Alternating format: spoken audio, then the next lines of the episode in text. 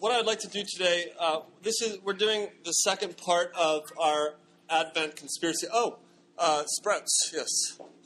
Little kids, uh, kindergarten and under, can go with Rochelle and Kiersey. Our little garden sprouts they are. This is our week two of, of Advent, and uh, what we're calling this Advent Conspiracy.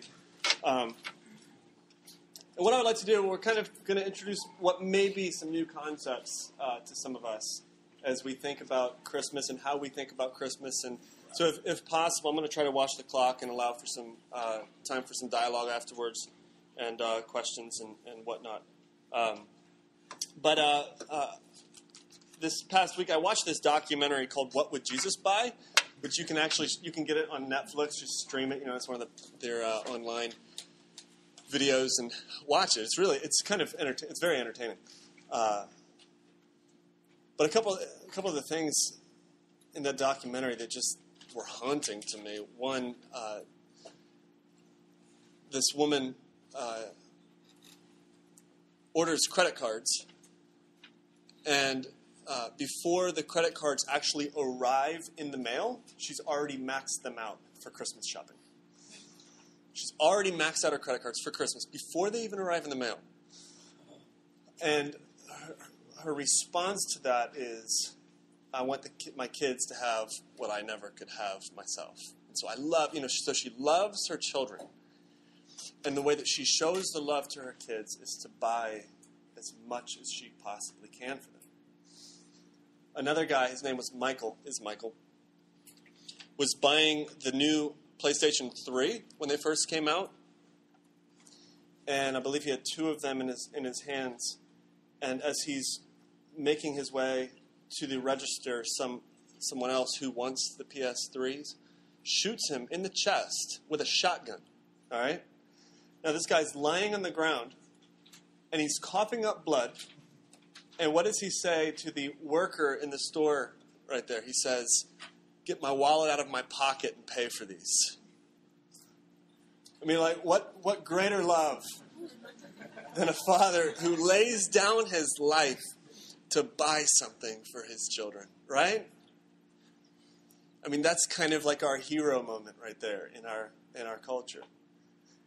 And, you know, I mean, we kind of chuckle at that, and those are definitely sort of extremes, if you would, but they definitely, uh, at the same time, communicate to us something that's going on, I think, in our world, something that's very dangerous, and it actually has to do with the, the way that we actually love people and the, the way um, our feelings uh, uh, can, can, I guess, co- uh, come across to others and what they can cause us to do uh, in our own lives. And Uh, and I don't know, I guess the question that I ask is like, so how can we make sure that we don't fall into that, you know? And I, I would say none of us in the room would be that um, crazy, although maybe some of you are that crazy. Maybe maybe you're even covering up a bullet wound this morning. I don't know. Maybe you're one of those people. But how do we how do we prevent ourselves from from being sucked in and uh, and, and just believing that everything is about Uh, stuff and, and love is about buying something for someone else? And so what we're going to do is we're going to look at Matthew chapter two, which which was already read this morning. If you guys could turn there in the Bible, uh, in your Bible, to Matthew chapter two, and it's this story of Christmas. Essentially, it's the beginning of Jesus' life.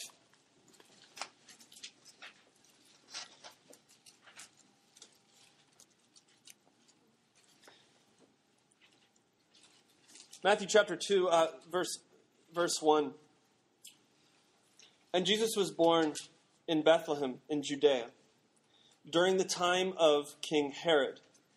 And that's, Herod is, is a significant element to this story, all right? So just kind of keep that in mind as we as we read through this. Herod is, is an important factor. Uh, Magi from the east came to Jerusalem. Where is the one who has been born King of the Jews? We saw his star in the east and have come to worship him. When King Herod heard this, he was disturbed, and all Jerusalem with him. Now, the fact that Herod was disturbed by this makes a lot of sense when we think about what's going on in this context in first century Second Temple Israel. Herod was this, we're, we're going to talk about it, about him in just a little bit, so I'm not going to say too much right now, but he had this title, King of the Jews. And the wild thing was Herod wasn't even a Jew himself. His father had converted to Judaism, but he was not a Jew. And so when he comes, when some someone comes along and says that, that the King of the Jews has been born, and King of the Jews had like very deep and significant theological meaning in uh, the, the Jewish culture, all the way back in the Jewish scriptures where they're prophesying and looking forward towards this coming Christ who will be the King of the Jews. And so so granted then, when, when Herod hears this, that the King of the Jews has been born, he's already very power hungry. And he, wa- he wants to keep his power, he wants to keep his throne. And so he's greatly disturbed by this. And so this is what he does. He gathers together the rabbis and the priests. He brings them, brings them together, and he has this meeting with them, and he says, he asks them, okay, so where is the Christ supposed to be born? Because again, he's not a Jew, so he doesn't really know the, even know the Jewish scriptures. So he's asking them, tell me where the Christ is supposed to be born. And they tell him that the Christ is supposed to be born in Bethlehem. And so this is what uh, Herod then does. Uh, look at verse eight. He sent them to Bethlehem and said, go and make a careful search for the child. As soon as you find him, report to me so that I may go and worship him. After they had heard the king, they went on their way, and the star the, the star they had seen in the east went ahead of them until it stopped over the place where the child was. When they saw the star, they were overjoyed. On coming to the house, they saw the child with his mother Mary, and they bowed down and worshipped him. Then they opened their treasures and presented him with gifts of gold, of incense, and of myrrh. And having been warned in a dream not to go back to Herod, they returned to their country by another route. So they're actually warned, the, the Magi, the wise men, are actually warned in a dream not to go back to Herod. Then look at the next verse, in verse thirteen. When they had gone, an angel of the Lord appeared to Joseph in a dream as well. The angel says, get up, take the child and his mother and escape to Egypt. Stay there until I tell you, for Herod is going to search for the child to kill him. Now, why would Herod want to kill kill the child? Verse sixteen, when Herod realized that he had been outwitted by the Magi, when he realized that he's been duped by the wise men, he was furious, and he gave orders to kill all the boys in Bethlehem and in its vicinity who were two years old and under, in accordance with the time he had learned from the Magi. So Herod puts out this order, every child in this age bracket, two and under, I want to have killed in, in Bethlehem, and possibly in the surrounding areas. And while we think that might be a uh, just kind of a wild and crazy thing, Herod killed his own uh, step uh, or mother-in-law, killed his, his own sons, his own siblings, as a way to protect his power. So anybody who would present a threat to Herod and to his power, he would slaughter them. And he was known as someone who murdered his own family and his rabbis, and rabbis, which, by the way, Herod was so hated by, by the Jewish people. Because, again, he's he's taking on this mantle, this very theological mantle of, of King of the Jews. And yet he's this tyrant. I mean, for them to go visit Herod would be like somebody back in the day going to visit Hitler or Saddam Hussein or some some tyrant who's hanging on to every bit of power that they can hang on to. And uh, and he was hated. He was so hated that on the day he died, he actually uh, had had all of the, mo- the most popular rabbis gathered together. And he ordered that, uh, when he was on his deathbed, he ordered that uh, the moment he dies, he wants to have all of these rabbis slaughtered to ensure that there will be mourning on the day of his death. I mean, this is just the person of Herod the Great. And so he or, puts his order out, kill all of the children two and under.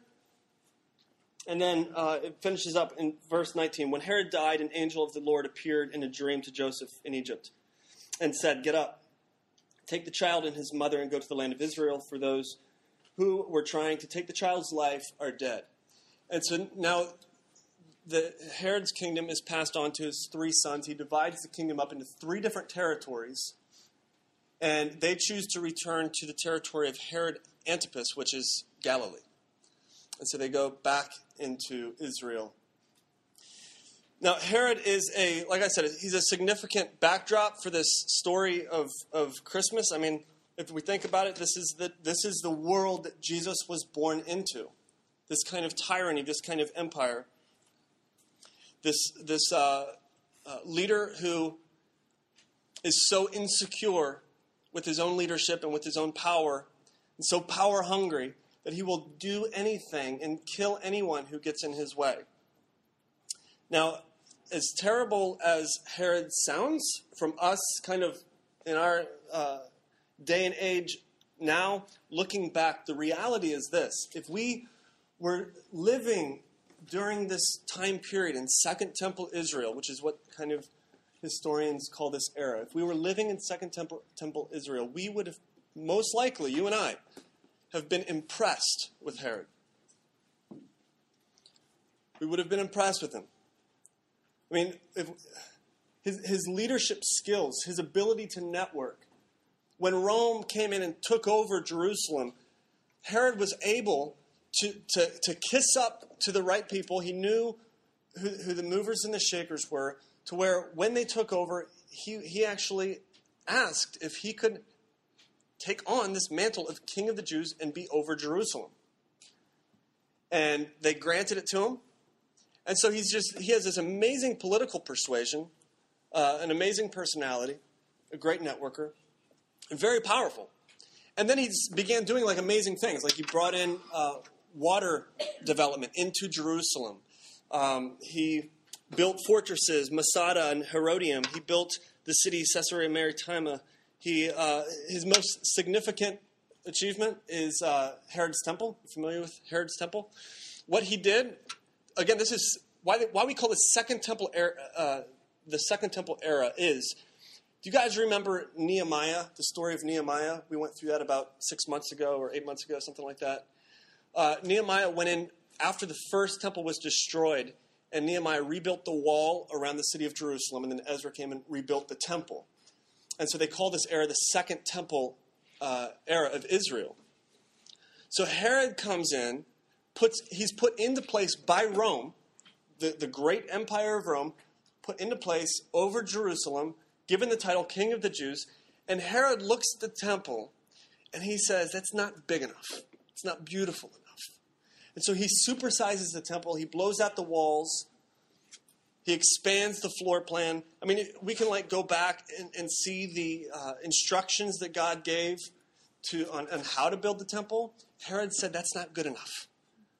I've got a better idea. I've, like I've got a more glorious temple than God himself even had in mind. God's, God, God's, uh, you know, this is, he's kind of an old school architect. Let's bring in the new school. Let's blow it up. And it was, and, and so he actually leveled the, the temple that was there and, and rebuilt this more glorious and more magnificent temple. We would have been impressed with him. This was the place to go. I mean, to, to, to be able to, to make this journey and see this glorious, magnificent, huge, beautiful temple built for the glory of God, right?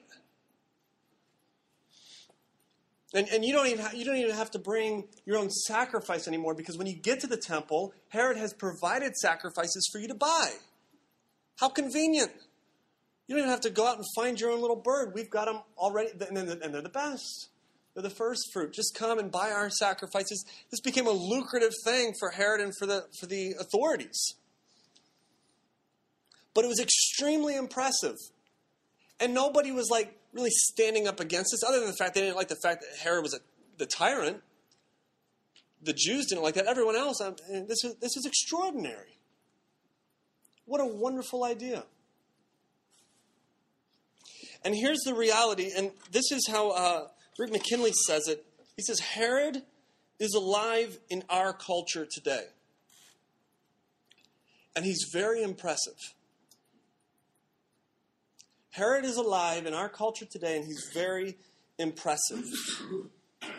We don't live under like this physical evil empire.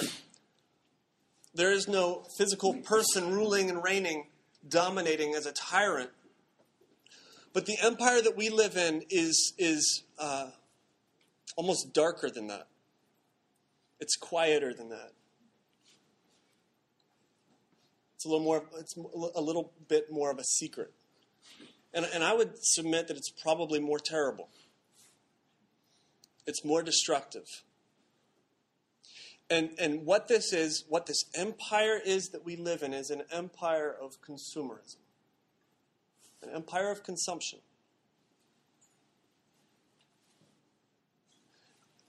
Which is extremely impressive. I mean, how can we not be impressed when we see all of the grand lights in these massive, beautiful shopping malls that are built? And you walk through and, and you know, the new styles come out and they're hanging on the racks. How can we not be impressed with this? It's beautiful. It's amazing. You know, and then the, the iPad pod phone comes out with a million gigabytes of memory. How can we not be impressed? This is phenomenal. It's extremely impressive, and it's extremely hard to ignore. We can't get around it. We try. You know, we try to look the other way, and we just can't. It's like it's in our face all the, all the time, the marketers, you know. And, and then here's the worst part about it, and this is, the I think, what, what can be so dangerous and so evil about the empire that we live in is this, is we can develop a misunderstanding of what it means to love someone, what it means to be whole.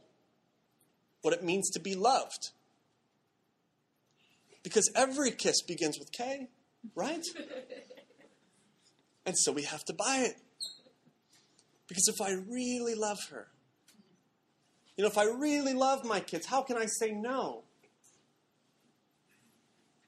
You know, in, in other countries, it's illegal to, to market to twelve years old and under, to children twelve and, twelve and under. It's illegal. In our country, we spend twelve billion dollars a year marketing to kids twelve and under. Why? Why? Because if they want it, if we can get the children to want it, the parents love the children. How can they tell them no? How can they look in their face? It's only five dollars, and they really want it. How can we say no?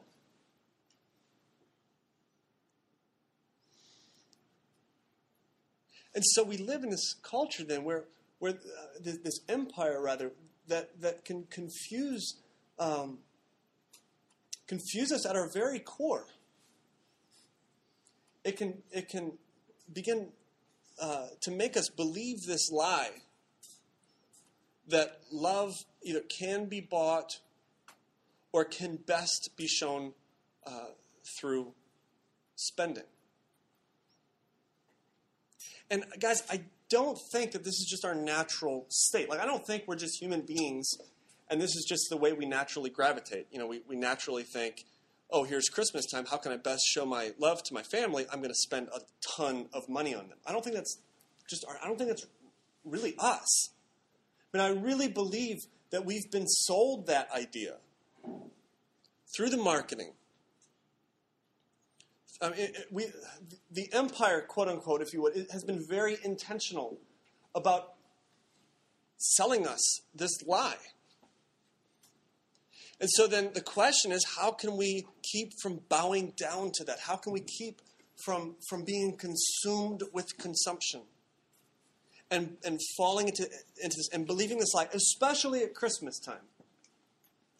And this is something that transcends Christmas. It's a, it's the whole three hundred sixty-five days a year sort of deal. But we feel it most at Christmas time. It's the what better what better time to address it. Now, let's turn to Luke chapter twenty-three, if you would. Uh, an easy answer for this question, how can we keep from falling into this, from believing this lie? The easiest answer is to follow Jesus, right?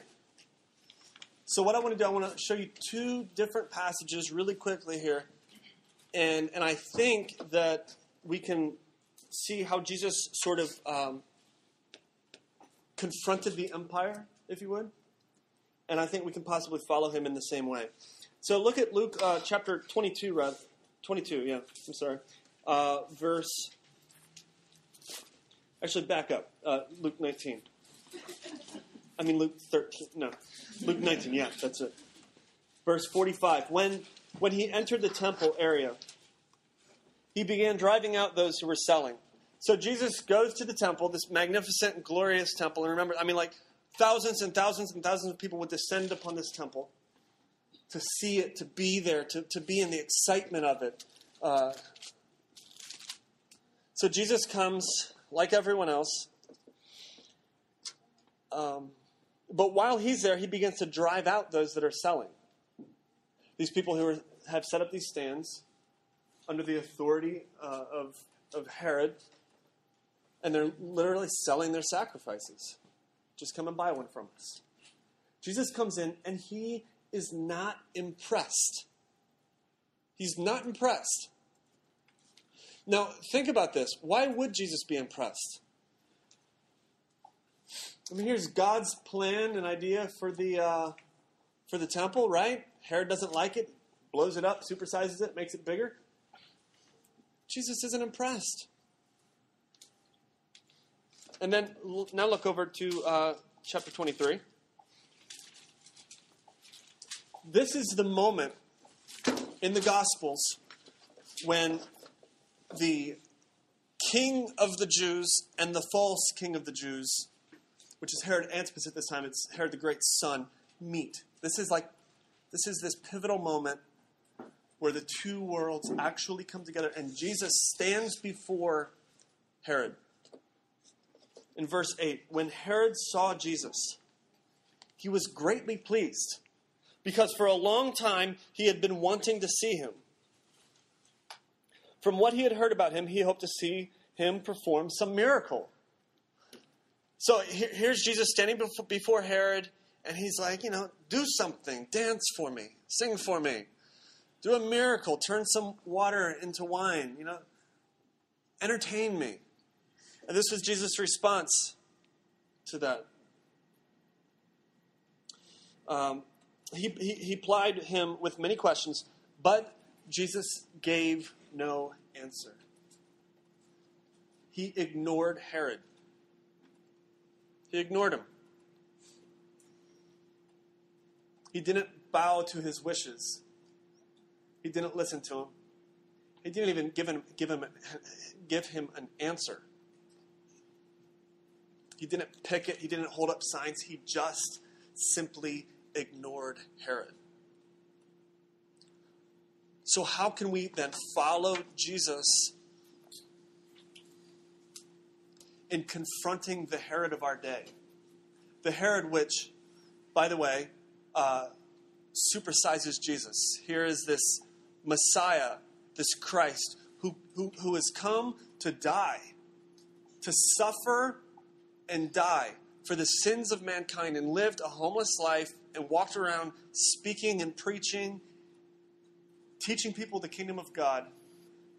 It wasn't good enough for Herod, and Herod supersized him into Christmas, into something larger, something bigger. What if we can make it nicer? What if we can make it, I mean, what if we can make the manger scene feel more comfortable? What if we can make Jesus just a nice element, a nice decoration during the Christmas season? What if we can use Jesus in our marketing? What if we can sell him and make money off of him? How do we confront this? Two ways. Number one, we're not impressed. We see through it. The, we, we, we see the ads. We see the new styles. We see the marketing. We see the iPad, pod, phone. And we're just not impressed anymore. We're not impressed. And number two, so we're not impressed. Number two, we ignore it. Instead of going out, instead of caving into that and bowing and, and, and uh, finding the mall to be our worship center or Walmart or any other place that you might shop, instead of bowing down to this and being consumed by it, we just simply ignore it. And we ignore these subtle little lies which tell us that the best way to love our family members, our friends, is to buy. We ignore it, and we say, no, I think I can love them in a greater way.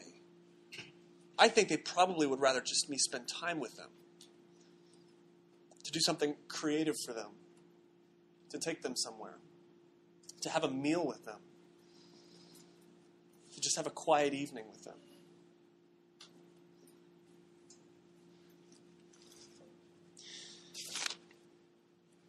Now, it's easy, I think, for us to sort of uh, look at this and say, yeah, okay, impressed, don't be impressed, ignore it. But the reality is, is we, we might still say, yes, but this is the world we live in. This is the world I've been brought up in. I mean, all I know is, is shopping. All I know is spending. It's all I know. Jesus uh, was living for an entirely different kingdom. How was it that Jesus could simply be unimpressed? How was it that he could ignore? It's because for Jesus, he came. This is this this is the story of Christmas. Jesus came into this world. God became flesh, the incarnation, and dwelt among us. And so Jesus, Jesus is here. He's living here. Uh, he, he, he's come to take on this mantle of King of this Jew, King of the Jews, the mantle of Christ, of Messiah, and to die for the sins of this world, and to save us from consumption, to save us from greed, to save us from misunderstandings of love, and at the root, to save us from sin. I mean, the very core of, of why everything is tweaked and, and why things don't seem to work right and why we can't even think straight about how we love someone. He's come to rescue us from that and to save us from that. So why would he be impressed by Herod? Of course he can ignore Herod, because that's not why he's here.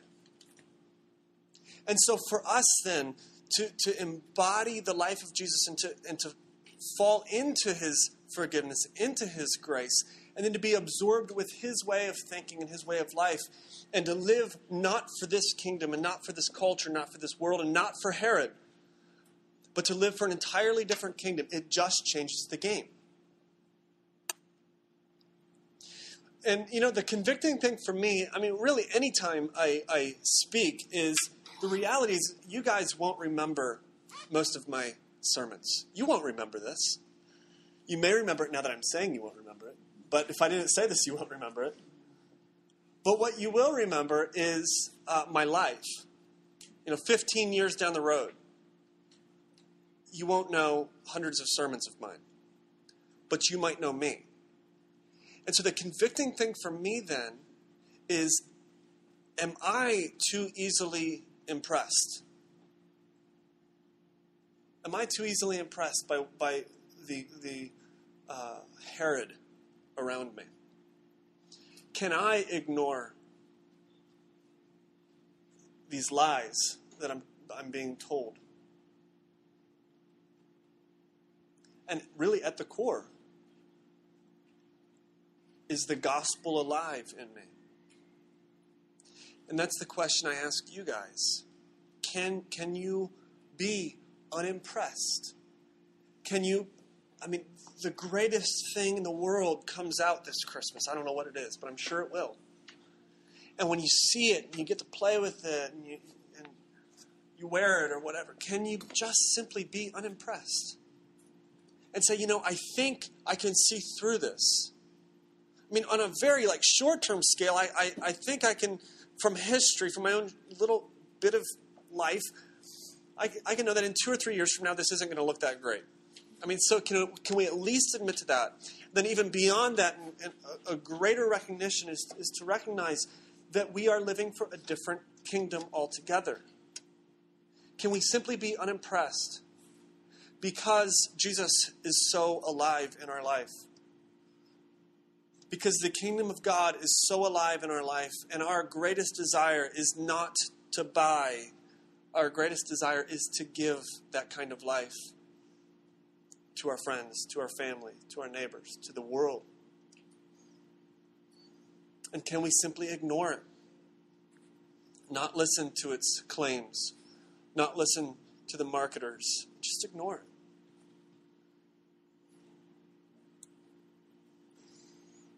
I mean, is someone here uh, so consumed with all of this that, that you know, uh, maybe even the last week of Christmas shopping has been so hard for you as you're so impressed by everything. And, and the reality is, is, is as you're perusing the mall or looking at the ads, uh, you want to be thinking of others, but the reality is, is like, you just, man, like, I would love for somebody to buy this for me.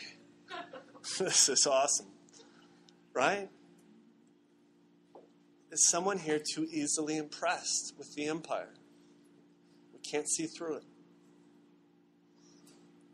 Is someone here unable to ignore the claims?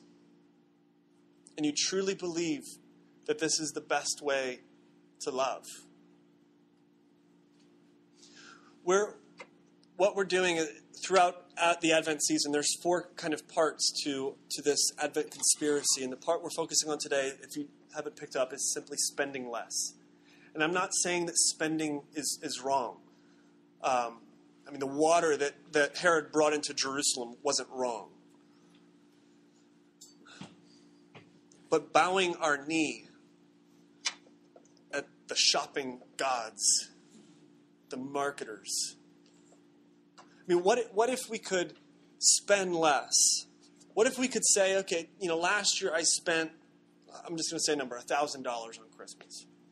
I'm specifically going to cut that in half this year. I'm going to spend five hundred dollars. And instead of going into two hundred fifty dollars of debt, I'm not going to spend that two hundred fifty dollars. Then that remaining extra two hundred fifty dollars, I'm going to use that to, to give, to give it away. So what we're going to be doing as, as an opportunity for, for you to change the world, I mean, the whole premise of this is that the first Christmas changed the world. Why don't Christmases still change the world? And we think they can. So that's why we focus this on Christmas. Because I believe that even on a very small level, as we're a small developing community, that we can literally make a difference in our community and in our city and around the world as a result of Christmas time. So what we've got going on this year is we're going to be focusing on human trafficking, which has been on the hearts of a lot of you guys, I know. God's definitely, I think, been speaking to us in various ways. And so uh, uh, a couple of us who have been looking into some human trafficking organizations chose a, a group called YANA. They're a, a, actually a local human trafficking organization that, that fights trafficking right here in Baltimore. And so we're going to be, be partnering with them uh, this year.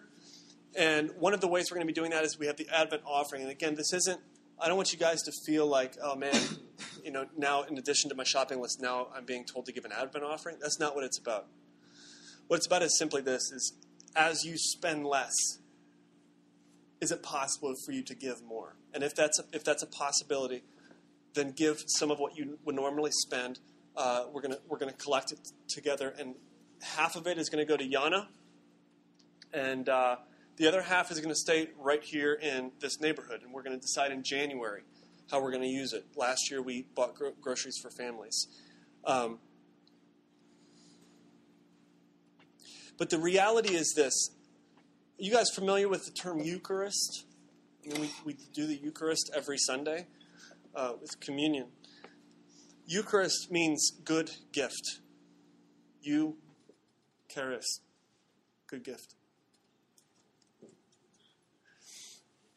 Jesus was the Eucharist to the world. Jesus is our Eucharist. He is our good gift. And do you know who Jesus has commissioned to be the Eucharist to the world around us? You. We, being the body of Christ, have been commissioned to literally be the good gift to the world around us. So is it possible, then, that we can incarnate Jesus into this community and into this city over the next three or four weeks and into, into twenty eleven. Is that possible? And I believe it is. So we're going to pray, and um, then I want to just have a couple minutes of dialogue and, uh, and questions. Although we will uh, we'll actually take the Eucharist to, together before we do that. So can we all stand?